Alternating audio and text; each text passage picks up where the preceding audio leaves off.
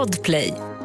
I veckans minnesluckan. Sen så går man och klagar över att alla ettans dag och den är så jobbig och sånt. Men alltså offerkoftan lär ju inte ge en eh, orgasm, känner jag. Nej. Jobbar som trumtekniker åt Tommy Lee. Så möts vi så här backstage eh, första dagen så, här, så ser jag min tatuering. Så tittar han bara så här, står det så här, så här man så här, pussy. Så då tar farsan upp hagelbössan och sätter bredvid tältet och bara bam!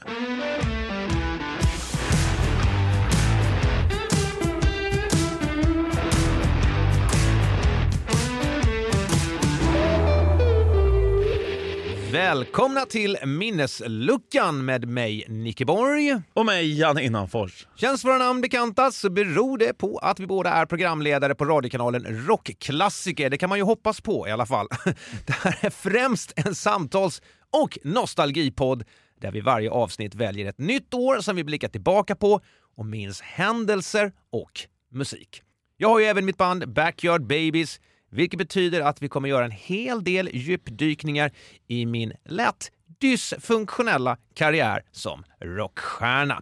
Men nu, nu ska vi öppna en minneslucka. Janne, vart ska vi bege oss idag?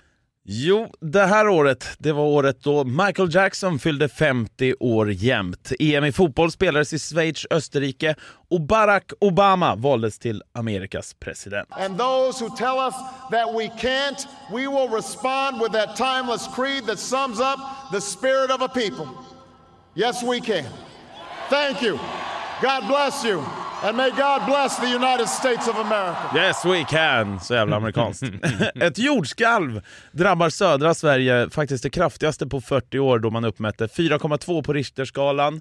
Blur, bandet då alltså, meddelar att man ska göra en återförening i Hyde Park i London och biljetterna sålde slut på två minuter.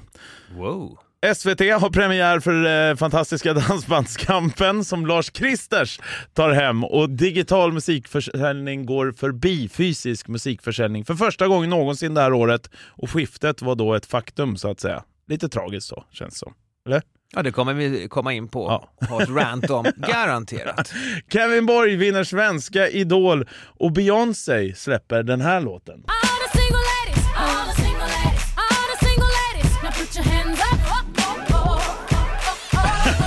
Du vet att Beyoncé ska göra en countryplatta, va? Ja, det var det jag tänkte komma in på. Aha. Hur känns det nu när hon ska krossa din Taylor Swift totalt? Uh, I rest my case. Året vi är på är alltså tjugohundraåtta. Ja, oh, herregud. Och det här är ett stort år, för det är många som har undrat faktiskt på Minnesluckans podd och även min sambo har undrat. För vi har ju lite studsat in på dina gamla minnen så att säga med kröka och allt möjligt. Men det här året är ju när du slopar alltihopa. Sista droppen var tagen. Berätta, vad var det som hände? Ja, det, det är... tjugohundraåtta är ju helt klart en brytpunkt i min karriär, kan man ju minst sagt säga. Festen hade ju liksom tagit slut. Den hade nått sitt klimax. Och kvar var egentligen bara ett missbruk. Du vet, den här känslan som du säkert har varit i någon gång också. Alla gått hem. Missbrukskänslan. Men, där, men, men där sitter du kvar med en halv flaska. Äh, det är lika bra att köra på. Nej, men eh, eh, helt avgörande för, för mig som person, min karriär. Eh, ja, det handlar ju om liv och död. Men jag hade ju typ eh, bestämt mig tack vare eh, min exfru eh, som jag hade träffat redan två tusen sju. Hon skrev ett brev till mig. Jag tänker inte läsa upp hela det där brevet, men det var i alla fall, kontentan var så här: här får du ett brev, för du kommer aldrig hålla käften mer än i fem sekunder och lyssna på vad jag säger. Mm. Så att nu skriver jag ner det här. Jag vill eh, att vi ska leva tillsammans och så vidare, men jag tror att du kommer eh, dö snart om det fortsätter eh, där du är. Vilket hon säkert hade helt rätt i. Eh, och här har du ett nummer eh, till en eh, beroendeklinik och en beroendeterapeut så här: ring det när du är redo. Ja, men vad bra. Då har jag ett sånt här nummer och har bestämt mig, så stoppar jag det i fickan. Och sen så börjar den här sommaren rulla på då, tjugohundraåtta. Jag hade typ bestämt mig då att jag skulle bli nykter och drogfri, men jag hade ingen aning om hur jag skulle göra och när jag skulle ringa det här jävla samtalet. Jag ringde det dock mitt i sommaren och bokade upp en tid med en beroendeterapeut. Ja, men början på augusti. Jag för mig det var så här. Ja, okej, okay, men vi tar det då. Backyard Babies gav sig ut på någonting som hette Park Sommar, en turné med Takida. Ja. Uh, och då tänkte jag så här, okej, okay, jag testar då vad nytt. Så första giget var i Sundsvall, Takidas hemstad. Uh, och jag vet att jag uh, klev, klev upp där. Alltså, skulle försöka vara nykter. Mm. Det var den värsta känslan jag varit med om i hela mitt liv. Även om jag såklart har spelat nykter flera gånger förut. Men just det där att nu ska jag vara inget, inget dricka innan, inget under gig och så vidare. Så här, det kändes som att jag har helt glömt bort hur man ens håller en gitarr. Eh, inte speciellt eh, bra känsla. Men jag hade ändå bestämt mig. Så att när turnén nådde eh, Göteborg och Kulturkalaset så var det en jäkla fest. För att det där, det där försöka vara nykter i Sundsvall, det, det blev, gick bara till helvete. När vi kom hem, innan vi kom till Göteborg så var det tror jag Skansen, och då åkte man bara till någon jävla langare och handlade på massa skit igen. Så det var ju bara full fest sen på väg ner till Kulturkalaset eh, i Göteborg. Då var jag hemma hos en kompis som jag inte tänker nämna vid namn, men han vet vem han är och han eh, eh, tycker det är ganska roligt att det var just där eh, den sista linan drogs. Eh, sitter i en lägenhet i Göteborg efter Kulturkalaset, och det här är alltså den fjortonde augusti tjugohundraåtta. Drogerna är slut, allt är slut. Det är bara total misär kvar. Och jag eh, tar på mig typ dojorna, bara promenera mot turnébussen. Går ut med en helt tom avenyn i Göteborg. Fiskmåsarna skriker högre, starkare än någonsin. Sjukt irriterande. Och känner att, nej, det här, nu är det slut. Nu får det fan vara bra. Men sen var ju liksom hela, eh, där det redan blivit den femtonde augusti. Så att hela den dagen, femtonde augusti, då spelade vi i Motala tror jag. Då var ju liksom fortfarande drogad, full. Jag tror kanske till och med jag tog någon återställare där liksom bara för att palla göra ett gig. Så den sextonde augusti då, eh, då var vi i Helsingborg. Alltså då är ju min första nyktra dag. Så det är där jag har som min årsdag som jag firar varje ah. år då, då. Och nu i år så blir det ju helt galet eh, sexton år alltså mm. som nykter och drogfri. Du sa ju att det var hos en kompis som du inte kommer nämna vid namn, och jag, jag förstår ju varför. Men är det här, kan, man, kan man gissa att det är en känd person så att säga? Ja, han är ganska känd. Mm. Jävligt snäll och härlig känd person. Vi har eh, alltid gillat varandra väldigt mycket. Men det är ganska kul. Eh, när jag ser tillbaka på den här eh, trevande tiden tjugohundraåtta så blir man ju otroligt tacksam. Tacksam är egentligen ett ord som, som är liksom helt genomgående i livet idag. Men det är också ganska gulligt och naivt att eh, när jag hade pratat med Nämndemansgården, heter det här beroendecentret då, så hade de liksom rekommenderat en privat beroendeterapeut eh, som jag skulle börja gå hos eh, i, i Stockholm då för att komma till bukt med de här problemen. Eh, och vårt första möte så var jaha, eh, okej, okay, Nicke, bara, bara så jag fattar allt rätt. Han gjorde lite anteckningar så här. Du vill alltså då eh, skippa, bli drogfri eh, och så ska du ge dig ut på en tvåårsturné med ditt band Backyard Babies. Så här, du kan inte typ så här pausa den här turnén. Alltså, du kan inte fokusera på en grej. Bara, nej, för fan, det här måste fungera samtidigt. Annars så skiter jag i det här liksom. Ja, ja, ja, okej, okej, okej. Bara så jag vet vad vi har att, att jobba med. Så att eh, då försökte vi hitta tider emellan när man var hemma från de här olika turnéerna. Eh, så här. Och när jag gick därifrån den här beroende, beroendeterapeuten så tänkte jag, fan det här var jävla bra möte, det går bra. Så gick jag ut och handlade två gram kokain och firade eh, att eh, nu ska jag bli nykter och drogfri. Ja, du hör ju. Så sjuk var jag vid det tillfället. Eh, men eh, jag började gå hos honom och eh, som så många andra som erkänner för sig själva lite grann att de har ett problem, så kommer en annan väldigt humoristisk sida. Och nu ska jag inte heller nämna några vid namn, men det är väldigt många som har sagt liknande grejer till mig efteråt så här, åh, fan Nicke, jag fan blivit nykter nu och drogfri alltså. Skippa spriten och kolan, bara, dricker bara vin. Varför låter du som Ralf? Nej, men det, och, då, och det precis så exakt sa jag till den här eh, beroendeterapeuten. Ja, ah, men det är, det är Jack Daniels och kokain jag har problem med. Vin har jag inga problem med. Då säger han så här, ja, ja men det, det jag förstår, så han lite snällt. Han har ju hört det här tusen gånger också. Ja. Eh, men om vi testar, om vi testar Nicke så här, att, att vi, vi klipper allt, så, så ska du se att det blir bra. Och ja, här sitter jag då sexton år senare och klippte allt. Även sig efter ett halvår.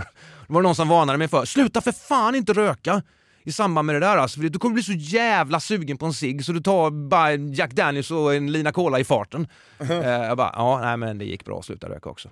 Det är jävligt imponerande ändå. Ja, så tjugohundraåtta, jag kan säga så här, det, det här det var det är ju helt avgörande för min existens. Det, jag, jag, jag misstänkte väl att jag skulle må bättre såklart, för jag mådde ju jättedåligt. Jag var ju på en ett riktigt dåligt ställe.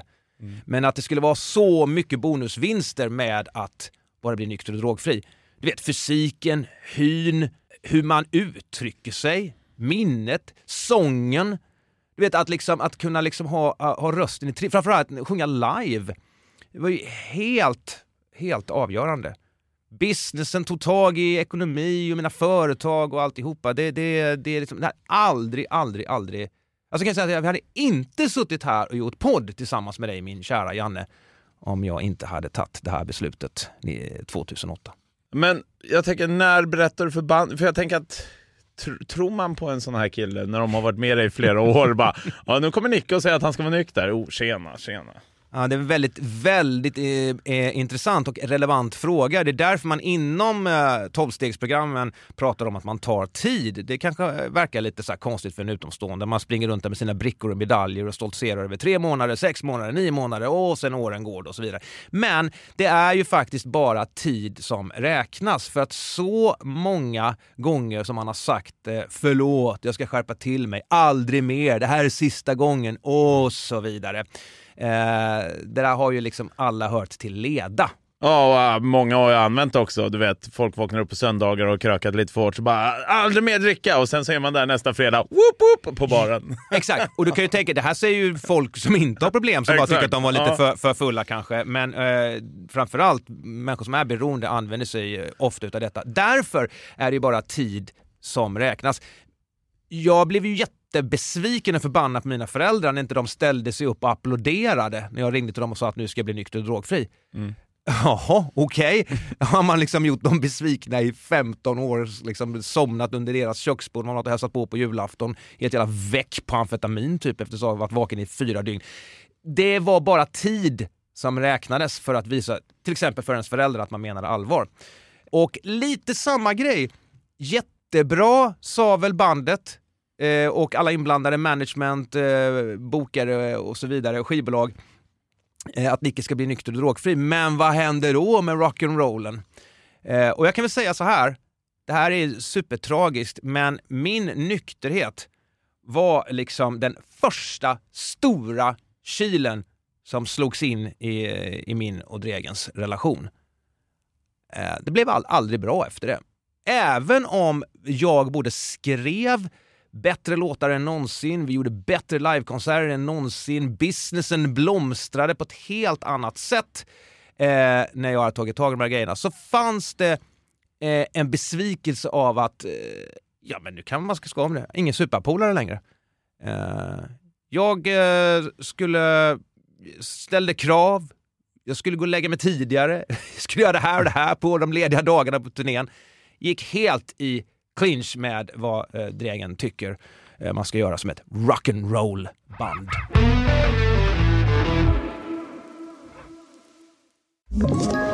Ett poddtips från Podplay. I Fallen jag aldrig glömmer djupdyker Hasse Aro i arbetet bakom några av Sveriges mest uppseendeväckande brottsutredningar. Går vi in med hemlig telefonavlyssning och, och då upplever vi att vi får en total förändring av hans beteende. Vad är det som händer nu? Vem är det som läcker? Och så säger han att jag är kriminell, jag har varit kriminell i hela mitt liv. Men att mörda ett barn, där går min gräns. Nya säsongen av Fallen jag aldrig glömmer på Podplay. Och vad kommer du ihåg från tjugohundraåtta? Nu kommer du fan ihåg i alla fall. Ibland frågar jag ju dig, då bara, ja men Nicke, jag var faktiskt inte född. Nej men sorry, men tjugohundraåtta, Janne, vad gjorde du? Ja, då var jag verkligen född. Ja. Eh, och, och fick faktiskt, eh, ja, men jag skulle nog säga att det är det bästa jobbet jag har haft. Jobbet? Ja, roligaste hade jag då. Eh, för jag var H F-reporter som det heter på Sveriges Radio Sörmland. Alltså att man är mobilreporter. Du åker ut vad och är stå, överallt. Vad står H F för? High Frequency Reporter. Ah. Fråga inte såna här tråkiga tekniska prylar. men, men, men man kallar det för det då. Och det är egentligen mobilreporter. Och så fick jag det här då eh, i Eskilstuna. Och farsan bodde i skogen utanför Strängnäs, så att jag flyttade hem till honom, vilket var skönt att vi fick den tiden ihop. För eh, han har ju liksom aldrig bott med oss, utan man har mer hälsat farsan, alltså hälsat på honom under en sommar och lite sånt. Men eh, det var jävligt nice. Jobbet var skitroligt på grund av att det var så här eftermiddagar, så det var inte så här tidiga morgnar heller. Man kommer dit, har ingen aning vad som ska hända. Så bara, jag är ut på det här, det här har hänt och sånt. Så ena sekunden stod jag liksom mitt ute i eh, Oxelösund bland massa bisonoxar ute på, och gjorde någon intervju med en bisonoxe liksom, till att träffa någon jävla lokalpolitiker och sen åka iväg och intervjua eh, vad heter han nu då från eh, Beverly Hills? Jo, Luke Perry oh, i jävlar. Trosa. Ja, det var så här blandat. Det var ju det som var så jävla roligt, att göra allt det här. Vad sa du? I Trosa? Ja, jag tror det. Vad gjorde han där? Han spelade in eh, någon sån här midsommarfilm. Eh, så, att, eh, så han är med där. Nu har han ju tyvärr gått bort. Mycket trevlig kille. Han bered, jag frågar lite. Alltså han berättade ju bland annat att han hade då efter Beverly Hills-tiden en eh, person som var heltidsanställd hemma hos honom, som tog emot alla fanmail, och eh, det kom ju bara trosor och B H och allt möjligt, så de sam- och han samlade upp allt det här någonstans i några containrar. And little did you know that you will be in a city called Trosa. Exakt. Ah, ah, jävla dad jokes här i ah. minnesluckan idag. Oj, oj, oj. Nej, men, och sen så då just att man då kunde tillbringa tid med farsan liksom, eller som han själv kallar sig, mister Romantica. Uh, han är ju från Haparanda, heter också Innanfors. Och det var ju liksom speciellt när man tog med så här dejter ut till honom. För hans öppningsfras är alltid, och alltid varit, det var han även ute till min, hon jag bor med just nu, som klarar av det här testet så att säga, Anna stackarn. Nej, men hon klarar det med bravur. Men farsan sa alltid till vem som helst som kom efter han hade sagt hej: du vet, innan du prövar kopian måste du pröva originalet. Ä, ä, ä, ä, ä. Ja, nu ja. filmar vi inte det här idag, men det här blir sekundär skäms. Fy fan, ja. mister Romantica, mister Romantica, det ska jag bara kalla dig för nu. Alltså. Ja, men, ja, jag är mister Romantica Junior då. Det. Men det var faktiskt en tjej som fick så här panik, ångestattack över farsans liksom, eh, skojande. Så att... Eh, hon satt sig utanför, började gråta och röka, och jag fick liksom beställa en taxi hem till Stockholms finare delar till henne, för det, det där var det, det skulle nog inte bli någonting med det här. Det, det, det låter som något som vi har hållit på med för några veckor sedan här, när vi avhandlade eh, värsta dejten eh, under alla hjärtans dag-veckan. Eh, ja. ja, fy fan. Vad hade du då? Aj, ja, en, en av mina värsta dejter var ju när jag skulle dejta uh, Theresa Conroy. Det är Dave Gahan i Depeche Modes uh, exfru. Mm. Uh, som jag hade en uh, fling med i Los Angeles. Jag hade uh, typ åttahundra spänn kvar på kontot. Brände alla de här åttahundra spännen på middag. Bjöd henne på middag, hade inte en spänn kvar sen. Så skulle vi gå hem till henne i hennes uh, coola lägenhet i, i Hollywood. Och så... skulle jag röka massa gräs då, som hon hade för impa. Men du vet, som en jävla dum svenne. Du vet, så här, man har rökt för något skit här i Sverige liksom. Det är så här, Californian weed blev ju så jävla stenad. Så jag fick sån här cotton mouth, alltså bomullsmun. Mm, ja. man, man, kan, man kan inte ens, man kan, inte, man kan knappt prata eller svälja. Ännu mindre kyssas eller go down on someone, så att säga, ja. på... på På, på ren svenska, eller engelska. Ja. Så det var en jävligt misslyckad dejt, kan jag säga. Ja. Hon bara lårade slut, bara, nej men det går inte. Så vi, vi, vi hängde i soffan och kollade på tv eller någonting sen. Det var min, med min cotton mouth. Istället för cotton eye Joe, cotton mouth Nicke. Ja, vad sidogrej. Ja, verkligen. Uh, sen vet jag inte om, för det, det fortsätter, kommer du ihåg Sonisphere, där ett av våra favoritband också spelar, Motley Crue? Ja, Sonisphere kommer jag ihåg, eh, men jag vet inte vilket år. Jag vet bara att det var regnade allt mycket ett ja, år. Ja, det regnade så fan. Jag hoppade ja. ju rätt ner i geggan. Var det det året eller? Uh, nej, det var, det var, det här var lite ah, senare ja. förmodligen. Men eh, då hade jag ju bjudit upp massa Skånepolare som tältade där utanför, alltså ute hos farsan. Och sen så satt jag, någon till och farsan uppe hela natten och groggade. Och sen så skulle vi då väcka dem här, för vi ska ju till Sonisphere. Så då tar farsan upp hagelbössan och sätter bredvid tältet och bara bam! Sen var det bara upp med allihopa, livrädda, och så drog vi till Sonisphere allihopa. Den här podden har en viss eh, bonuseffekt, eh, att, att jag lär känna dig, Janne, och kanske också lite grann förstår varför du är rätt sjuk i huvudet. Eh, men det är intressant. Wow, mister Romantica.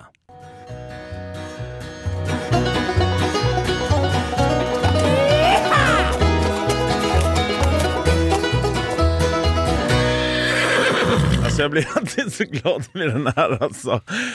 Hem till gården har det blivit dags för då. Det är ju lite så här att vi skojar lite om att vi lite random hamnat på hästgårdar bägge två och bor numera då så. Häst är bäst, hästfest och en riktig stalledräng med chaps. Ja.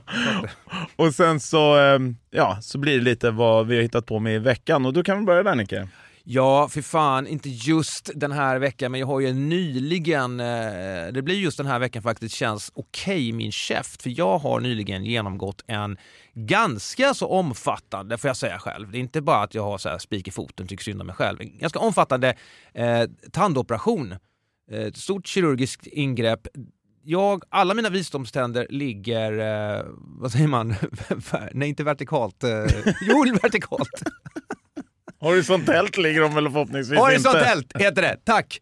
Inuti, inuti mitt käkben. Det har jag fått lära mig nu, det är en ganska vanlig grej.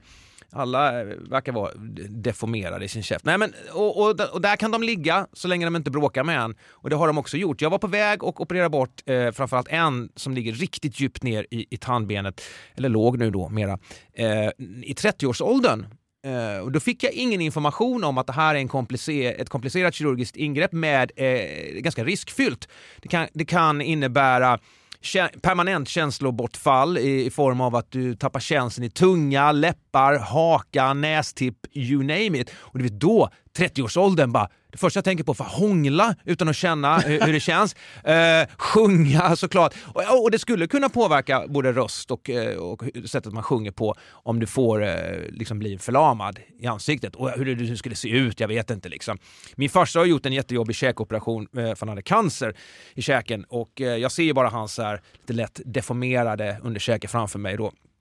Så då sprang jag ut från den här operationskliniken och bara, för jag bara, men du måste inte operera dig, säger den här kirurgen. Bara, men vad fan! Och så bara drar jag därifrån. Men nu då, fast forward till för några veckor sedan, så gick det inte längre. Den hade börjat eh, helt som en eruptera, jag vet inte. Började ruttna. Den var riktigt ofräkt inuti och det börjat skada både käke och andra tänder och så vidare. Den måste bort. Mm.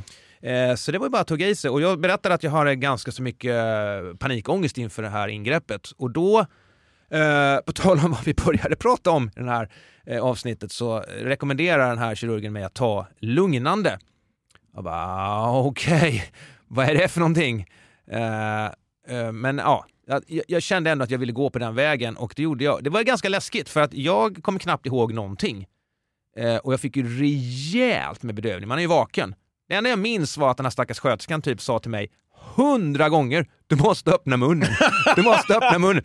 För jag hade så här bara, ja, seglar jag bara, bara, det kanske inte är så smart. Eh, men jätte, jätteduktig kirurg. Och det, som alla andra som man, man är inom svensk sjukvård, liksom, man bara, fy fan vad bra det är att betala den här jävla skatten. Liksom. Mm. Så bra. Eh, lite läskigt efteråt, för jag kommer inte riktigt ihåg och jag var ganska vimsig och så vidare. Så, här, så det var jävligt starka grejer jag fick. Men, men, men tur det, annars tror jag, istället för att ligga där och få någon sorts riktigt så här, panikångestattack liksom, med käften helt öppen liksom. eh, Men det har varit ganska jobbigt. eh, Jag kunde inte jobba på eh, fyra fem dagar. Svårt att äta, öppna och stänga käften. Nu är det lite bättre. eh, Och skönt att den är borta. Mm. Men fy fan, alla som har gjort ett sånt här ingrepp vet ju exakt vad jag pratar om. eh, Och tyvärr är det ju tre kvar. Så jag tänker vänta ut dem. Men det sa han också, kirurgen, att ju längre du väntar, desto större risk. Eh, och desto sämre eh, vad heter det, återhämtas i kroppen efter ah, en sånt här ingrepp då. Alltså, jag borde ju egentligen gjort det för tio år sedan kanske liksom. men, men peppar peppar, jag eh, har inget trä att knacka på, alltså gick det bra. Så det har jag eh, återhämtat mig från då de senaste. Nu vet du ju hur det är att göra det dessutom, för du, ja, du hade ju många tankar på din pappa och sånt, och du som sångare, det var mycket ångest inför det och sånt. Och så är det roligt, tänker jag också, för man själv så här, det kommer gå skitbra. Det är lugnt, Nicke, det kommer gå super. Och så vet man ju själv när man tänker efter, bara, jag har egentligen ingen jävla aning. Men det är ju det man säger för att lugna ner folk. Exakt. Det var jättebra att föräldrar gjorde det till en när man var liten. Men nu när man är vuxen och säger det här till folk inför diverse olika grejer som folk är nervösa för, så säger ju folk fortfarande, ja, men det kommer gå skitbra. Men all, alla vet, till och med du som får de kommentarerna mot dig, de snackar skit, de säger så bara för att jag ska lugna mig. Ja, och för, och för, jag hade ett par stycken sådana möten med kirurgen innan, där han visar då både på röntgenbilder och han ritar på någon jävla då hur, hur, hur benet har liksom sjunkit ihop och blivit liksom, aj, superläskigt. Och när han då känns osäker på utfallet, då blir man ju jävligt stressad. Ja, men typ mm. så här, jag kommer inte kunna se hur den här tanden sitter runt vid den här nerven då som är helt eh, så här avgörande för om de blir förlamade eller inte, förrän jag öppnar upp. Det går inte att se på röntgen. Mm. Så att han visste inte i förväg hur det här skulle gå såklart liksom. Men även om man säger att jag gör det här två gånger om dagen, du behöver inte oroa dig. Jag bara, nej, men du sa just nu att du vet inte förrän du öppnar käften eh, eller öppna upp det här hela käken. Så att, eh, nej men jag håller med. Men eh, man får helt enkelt bara ha tillit liksom. Jag kände så här att åh, om jag inte känner när jag hånglar längre så får det väl so be it. Oh. Bara jag kan prata. Precis, vi kan göra den här podden. Ja, men det var bra att det gick strålande. Då fortsätter vi som vanligt helt enkelt. Det gör vi. Mm. Jag har väl snarare någonting motsägelsefullt med hem till gården. Det känns som jag alltid har det eftersom jag var iväg från gården återigen. Nu kanske alla förstår varför inte jag håller på med hästarna. Men jag var på gammal hemmaplan kan man säga i Ystad-trakterna. Han jag kallat för Klimpen i podden fyllde fyrtio nu. Just det. Så att jag åkte självklart ner med ganska snabba rön för att det här bestämde, bestämde sig att han skulle ha fyrtio-årsmiddag bara några dagar innan.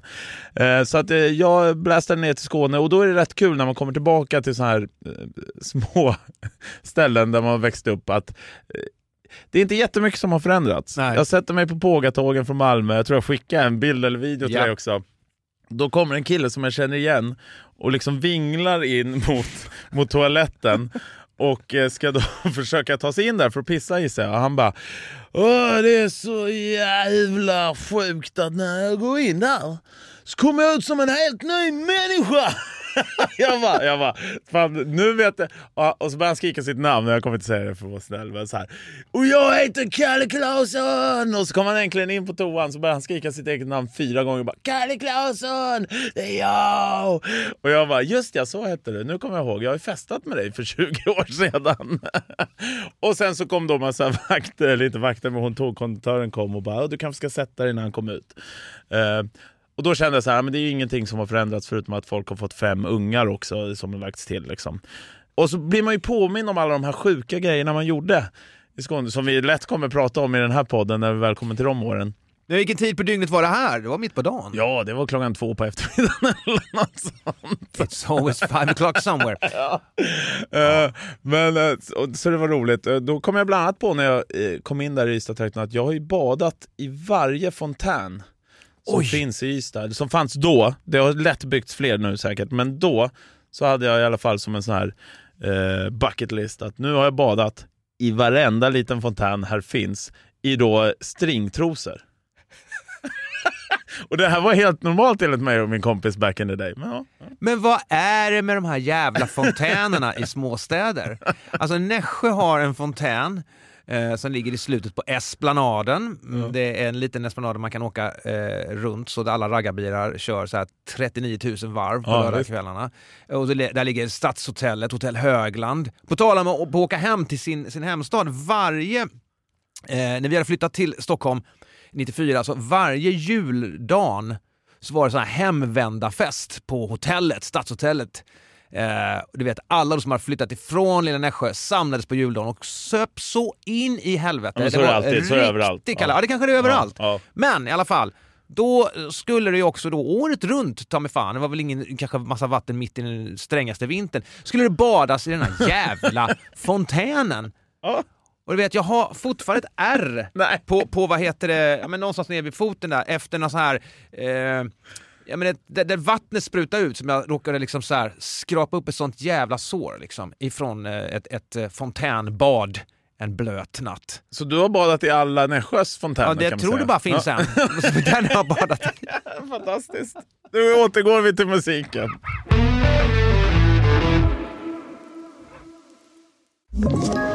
Ett poddtips från Podplay. I podden Något Kaiko garanterar röskötarna Brutti och jag Davva dig en stor doskratt. Där följer jag pladask för köttätandet igen. Man är lite som en jävla vampyr. Man har fått lite blodsmak och då måste man ha mer. Udda spaningar, fängslande anekdoter och en och annan arg rant. Jag måste ha mitt kaffe på morgonen för annars är jag ingen trevlig människa. Då är du ingen trevlig människa, punkt. Något Kaiko, hör du på Podplay. Därför är gardinerna. Alltså här, tjugohundraåtta är alltså året vi snackar om. Tillbaka till musiken från gården så att säga. Vad... Vad händer musikmässigt? Du, du som ändå är väldigt bevandrad och kan mycket. Jag måste ställa en fråga. Det släpptes ju två plattor tycker jag som sticker ut tjugohundraåtta. Vet du vilket band som skulle släppa en platta eh, som skulle kallas för Chinese Democracy, You Snooze, You Lose? Jag fattar ingenting. Du menar Guns N' Roses platta eller? Nej, Nej någon annan. Ja, det var ju såklart Chinese Democracy med Guns N' Roses som släpptes tjugohundraåtta. Men Offspring fick ju reda på det här precis som resten av världen. Den läckte ju både oh. låtarna och albumtiteln. Så i och med att han tog sån jävla tid på sig, Axel, han skulle ju först kommit då tidigare än tjugohundraåtta. Då gick Offspring ut med att ah, vi släpper en ny platta som heter, i år som heter Chinese Democracy, You Snooze, You Lose innan parentes. Och Axel blev ju skitförbannad och skickade en sån där season desist brev från advokat att gör ni detta så ska vi fan stämma skiten ur. Dexter ifrån Offspring sa väl att det där tog väl lite för seriöst, det var ju bara skoj. Uh, Men såklart, Chinese Democracy med Guns N' Roses, eller det var ju bara Axel kvar, eh, släpptes ju tjugohundraåtta och det tog ju ta mig fan... Jag vet inte, alltså eh, nio år tog det spela in den tror jag, men han började ju skriva den redan innan liksom, så att det var ju en riktig långkörare alltså. Och det är ju så här eh, Buckethead, den här snubben med Kentucky Fried Chicken eh, b- burken på huvudet. Eh, det är Robin Fink ifrån eh, Nine Inch Nails, Tommy mm. Stinson på bas eh, och så vidare. Rätt så cool ändå era, eh, måste jag ändå säga. Eh, Axel Rose totalt halt urflippad med rastaflätor oh, och baseball fan, oh. jerseys och, och nej, det, det, det är en galen tid så ganska roligt. Men jag måste bara tillägga att jag tycker att eh, precis som vi snackade om för länge sedan, kom ihåg det, eh, Motley Crue, den eh, John Corabi-plattan oh, så är Chinese Democracy en jävligt ball. Alltså så här i efterhand är det en väldigt ball och cool eh, platta. Vad sjukt att du säger det, för att jag har ju en favoritlåt i den plattan. Okej. Okay. Men, men plattan i sig blev ju totalsågad ja, ja, av både ja. fans, ja. experter, allt möjligt. Alltså den, den slängdes ju i papperskorgen mer eller mindre. Jag vet inte om man, det här är en sån här liten efterkonstruktion, men man läser kommentarer både från Slash, Duff, eh, Matt Sorum och så vidare så här, att, eh, vad de tycker om Chinese Democracy. Ja, ah, men jävligt bra alltså, jävligt bra. Jaha, säger de det? Jag vet inte om det är, det är nu för att liksom hålla Axel glad. Eh, men den släpptes i alla fall då tjugohundraåtta och jag tyckte att eh, som alla andra super Guns N' Roses fans att det var ah, även om jag liksom gillar en del låtar. Men nu i efterhand, det är en jävligt cool platta. Eh, kan du gissa vilken som är min favoritlåt i plattan då? Eh, är det Shackler's Revenge? Nej. Chinese Democracy? Nej. Ooh, Better. This I Love. Jaha, okej. Okay. Street of Dreams tycker jag är jävligt cool. Eh, men det finns... Här är det roligaste med minnesluckan när vi verkligen tittar tillbaka på saker som har fallit i glömska. MySpace, frågar jag dig nu då. Hade du en MySpace-sida? Uh, det är en jäkligt bra... Nej, det, det var väl bara musiker som hade det i princip, var det inte så? Jag Eller? hade ju MySpace först och främst för att eh, smygtitta på, på tjejer. Eh, jag gjorde en sån här klassisk grej. Jag började så här, kontakta tjejer via MySpace och sa att jag var Nicke Borg i Backyard Babies. De bara, det är ju inte alls det. Så här, block. block. Men jag hade en, men det var inte för att spana tjejer. Det var för att lyssna på låtar och sånt. För det var många som använde sig av det. Ja, men jag vet. Det, det ja. vore det jag skulle komma till. Men jag hade den först och främst för bara för att ja. eh, flirta och hänga. Det var nog fel app, Nicke. Eh, Det är så nära Tinder jag har kommit någonsin. Jag körde på MySpace och, och stoltserade med mitt namn och bandnamn och vidare för att fånga in. Eh, ja, eh, men i alla fall, det var ju den tjugo, eh, tjugoandra november tjugohundraåtta som Chinese Democracy släpptes. Men dagen innan då, den tjugoförsta, då släppte bandet hela skivan på sin trumvirvel MySpace-sida. Eh, där släppte man Chinese Democracy. Eh, jag tycker det är lite gulligt. Var det med vilja eller? Nej, med vilja alltså. Ah, okay, ja. ah. Gratis för alla. Lyssna på Oj. MySpace. Shit. Eh, känns lite B. Ja, faktiskt. Men i övrigt så höll jag och mitt Baggy Babies på med våran självbetitlade platta tjugohundraåtta. Och det här hänger ihop också lite grann med min nykterhet. Eh, Jag spelades ju in eh, i, i början på, eh, på tjugohundraåtta under sommaren också till viss del. Och jag var ju helt utslagen vissa dagar i studion. Vi pratade om tjugohundrasex för ett tag sedan. När du somnade. Och, ja, ja, det här var ju samma sak här igen. Det här fortsatte ju den här, den här eh, narkolepsi, har vi fått nä- ja. lära oss att det heter. Inte tvärtom, insomnia. Nej. Nej, men det fanns en lunchrestaurang precis bredvid en studio som Jakob Hellner har, eh, Rammstein-producenten som även producerar den här självbetitlade plattan, där jag, jag kom då. Det blev ju liksom någon frukostlunch där. Och jag somnade oftast med huvudet rakt ner i pastan. Men de var jävligt snälla, de här som hade den där, som bara så här, Nicke, Nicke, alltså du är så här... Du kan inte börja dagen med vin och pasta liksom, för du bara somnar. Du ska gå och jobba nu i studion. Så var det liksom att hiva i sig både det ena och det andra. Innan, ni började med den innan du blev nykter alltså? Ja, precis. Ja, ja. Så, så innan att, den eh, sextonde augusti. Precis. Så att eh, det var ju en så här klassisk fruktansvärd inspelning. Du vet, det finns en singel som heter Fuck Off and Die. Mm. Den titeln kom till för att jag blev så jävla arg på producenten. Eh, Jakob Hellner, han, han, han triggade mig så här: men det måste komma på en bra titel på den här låten. den, den, den, den, den håller inte den här titeln. Och nu kommer jag faktiskt inte ihåg vad den hette från början, eh, men då blev jag så här på: ah, men vad fan, Fuck Off and Die då, det kan du ju döpa den till. Han bara, ah, j- jättebra. Ja, så då blev det Fuck Off and Die.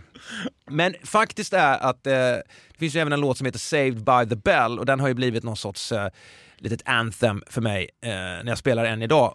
Den skrev jag i en sån här riktigt så här tragisk, lite patetisk eh, så här rock eh, skrön scen. Man ligger på studiogolvet helt utslagen med en gitarr och massa papper och penna och kluttrar ner eh, en ny låt. Jag skrev mm. den i studion helt väck. Saved by the Bell.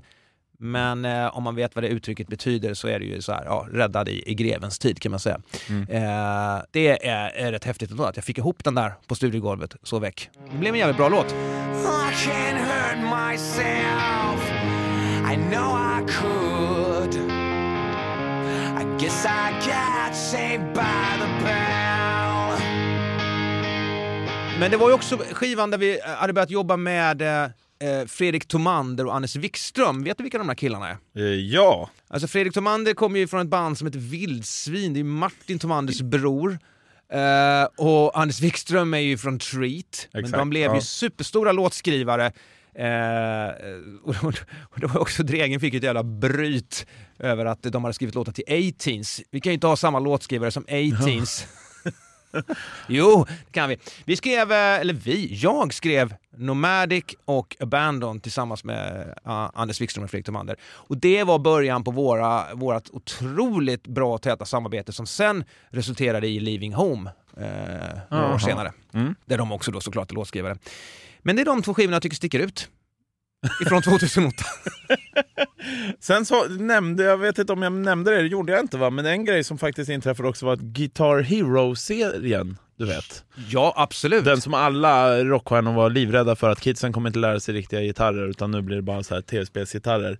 Den, jag vet att Kiss-medlemmar var bland annat ute och, och slog vilt där. Men i alla fall, de gjorde det första spelet som bygger just på ett band, och det var Aerosmith som fick den äran. Lite förvånande ändå, men det blev just de som fick den första av hela den här serien av band och artister. Ja, just det, just det. Det här är ju otroligt roligt, för på den här tiden så gjorde ju eh, mitt Backyard Babies en, eh, vi hade någon deal med eh, Xbox. Eh, Älskar Xbox. Ja, alltså, och då skulle vi göra, för Minus Celsius finns ju med eh, som något bonusspår i en Guitar Hero-upplaga. Mm. Eh, Alltså Backyard Babies låten Minus Celsius och även eh, låten Degenerated som är med på den här plattan från tjugohundraåtta. Den finns också med eh, när du kommer till en viss level, vad fan det är. Och därav gjorde vi ju den här eh, animerade videon till den låten. Skulle ju vara lite så här eh, tv-spelsinspirerat, jag vet inte. Men i alla fall, i den här eh, reklamfilmen vi ska göra för Xbox och Guitar Hero så kommer ju, ja, jag och Dregen säkert tillsammans kommer på den här briljanta idén att vi ska göra, slå sönder eh, Xbox-gitarrer, mm. alltså Guitar Hero-gitarrer, som en riktig rockstjärna. Ja, de här håller ganska bra att spela på, men de är ännu bättre till det här. Så, så den ligger, mm. om du youtuber det där så kan du se när jag går loss med en massa eh, Guitar Hero-plastgitarrer i replikalen. Jag tycker så här, vi letar upp den där Nicke, och så lägger vi den upp, upp den på ja, minnesluckan på Instagram. Ja, jag ska kolla vad man söker. Mycket kul. Kul för föräldrarna också, vars kids som bara, jag vill ha en sån här, de var ju svindyra, och så går ni och gör det där och alla blir inspirerade, så de sitter inte och spelar utan de står och slår sönder, för det var det Nicke och Dregen sa. Pengarna bara flyger. När, när jag och bandet, när vi tömde våran replokal förra året, Uh, för vi, vi flyttade ut ifrån vår gamla studio i Solna, då hittade vi en hel kartong med sådana här Xbox-gitarrer, bara, eller Guitar Hero-gitarrer, bara gitarrerna. Det uh. fanns ju liksom inget värde, bara dem. Så då skulle vi göra en recap på den här filmen när vi åkte till några jävla äh, återvinningsgrejer, så vi slog sönder dem äh, och kastade dem i plaståtervinningen där. Och då var ju någon som fick ett jävla bryt över det där, att man skulle ge bort dem där till barn. Som ja, verkligen, de hade säkert varit mycket värda nu. Jo också. Men vad fan skulle du bara ha plastgitarren till utan något spel? Det går ju verkligen inte att spela på den. Nej, men spelet finns väl. Du, nog om att snacka om musik. Nu ska vi välja årets låt.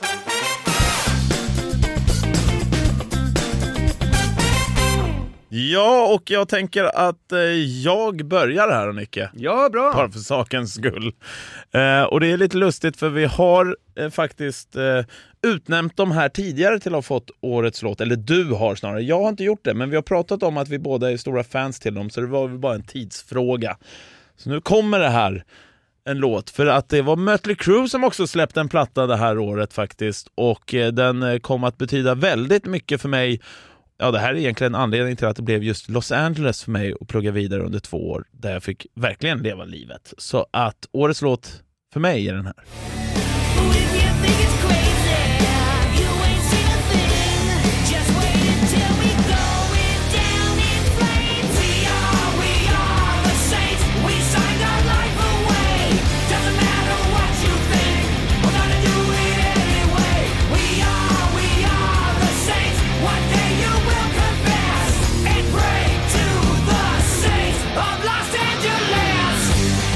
Saints of Los Angeles heter plattan. Jag kunde ha valt ut nästan varenda låt där, känns det som. För att det var den som gjorde att jag valde just L A tjugohundranio, då jag flyttade dit. För det här hade jag liksom färskt i huvudet. Och jag kom ju på nu när jag satt här och lyssnade att jag har en inspirerad tatuering också på armen från den här plattan. För att eh, albumcovern eh, är ju liksom nakna kvinnor som går ihop som ett kors, kan man säga. Just det. Så jag skrev L A med ungefär samma koncept där på innerarmen.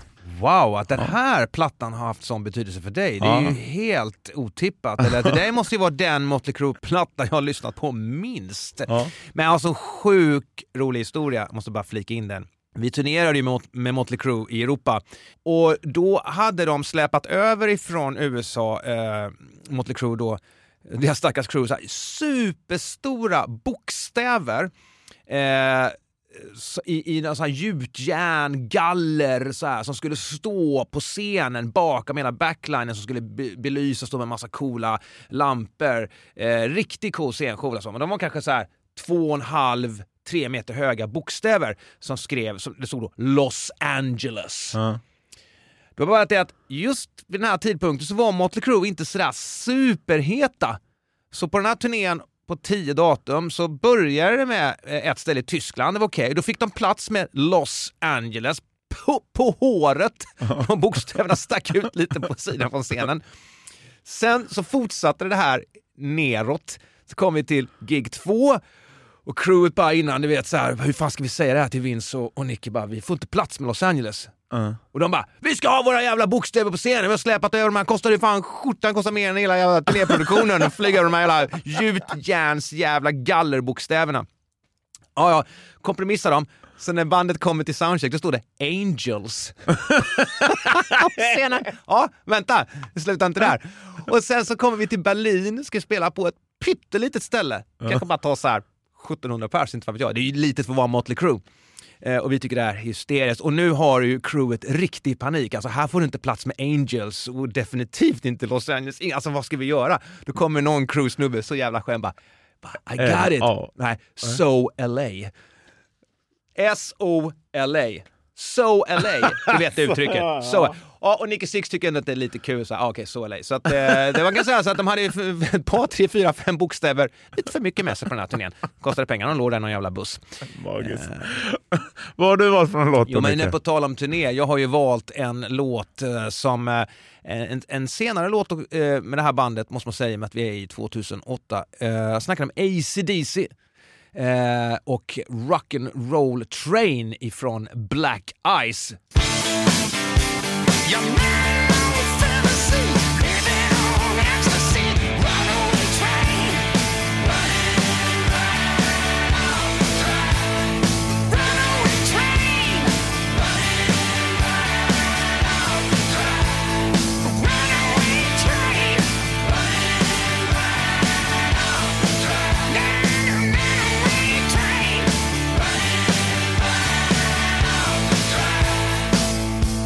Jävla extas blir jag, för det här är ju, det här känns fräscht också, för de har ju nyligen gått ut med den här världsturnén som jag har lovat våra rockklassikerlyssnare nu i ett och ett halvt år.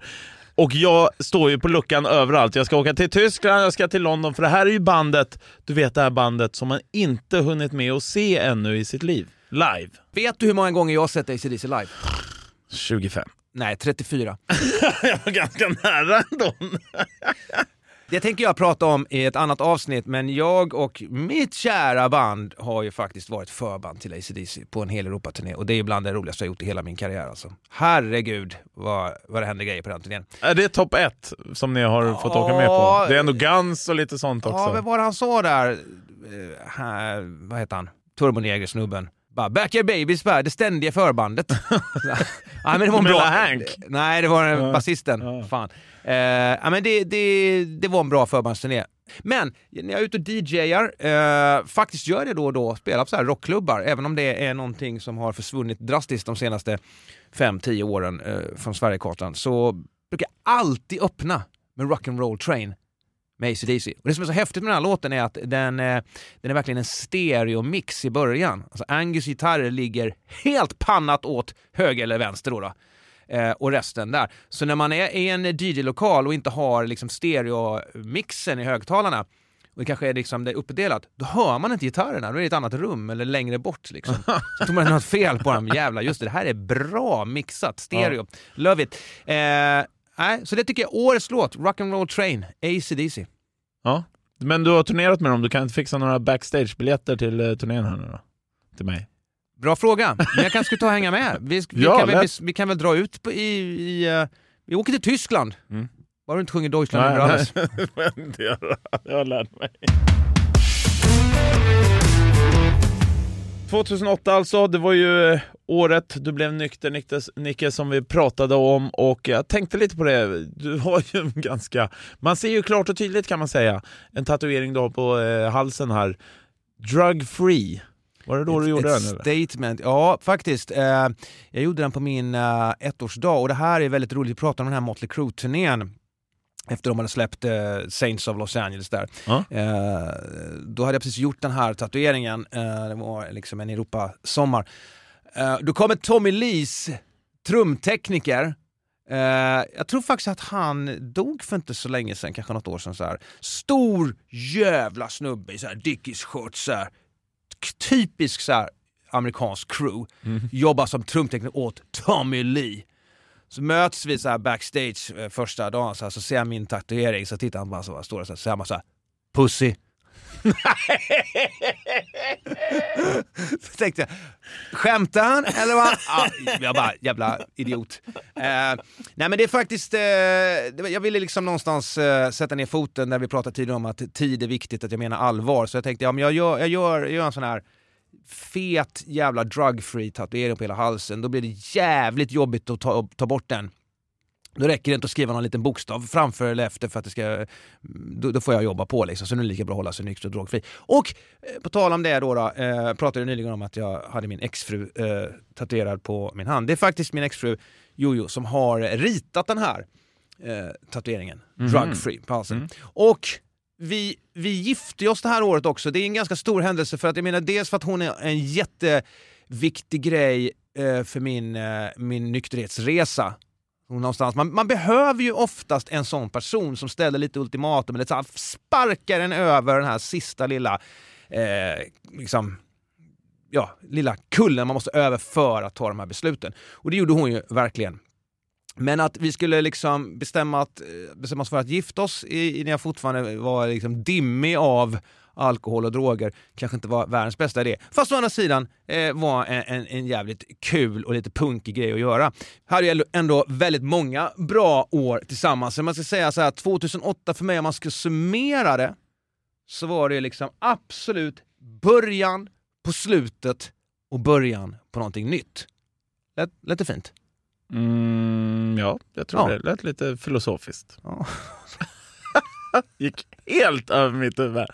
Början på slutet och slut... No, nej. Ja, bör, början på slutet och början på någonting nytt. Ja.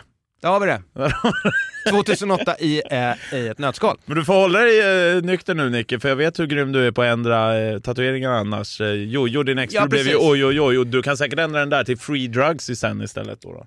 Ja, men det blir lite svårare. Det får stå kvar. Jag, jag känner så här att jag går nog och lägger mig nykter ikväll och säkert imorgon också. Det vore, jag tror, bäst för, för, för alla inblandade.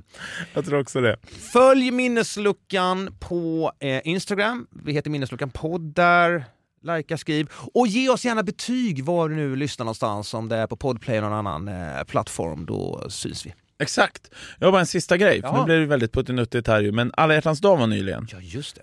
Uh, och en sak jag tänkte på och störde mig lite på är alla de här människorna som inte då har en partner, men som lägger ut på sociala medier: oh, det är så synd om mig, jag ligger med min semla, för det var ju semlans dag dagen innan, uh, och jag ligger här. Jag kommer själv ihåg när jag var singel och ville få ut mina polare bland annat. Nu drar vi ut, fan, det här är ju bästa dagen på året att dra ut singel. För ah, varenda jävla kotte som är ute är ju den som är singel när man är ute på alla hjärtans dag. Det där var mister Romantikas tips för idag. Ja, men så liksom... Nej, då var det vissa som bangade ändå. Bara, nej, jag vill inte, jag vill vara själv. Och sen så går man och klagar över att alla hjärtans dag, och den är så jobbig och sånt. Men alltså, offerkoftan lär ju inte ge en eh, orgasm, känner jag. Nej, där stannar vi för idag. Ja. vi, vi hörs nästa vecka. Ja, vi. Hej.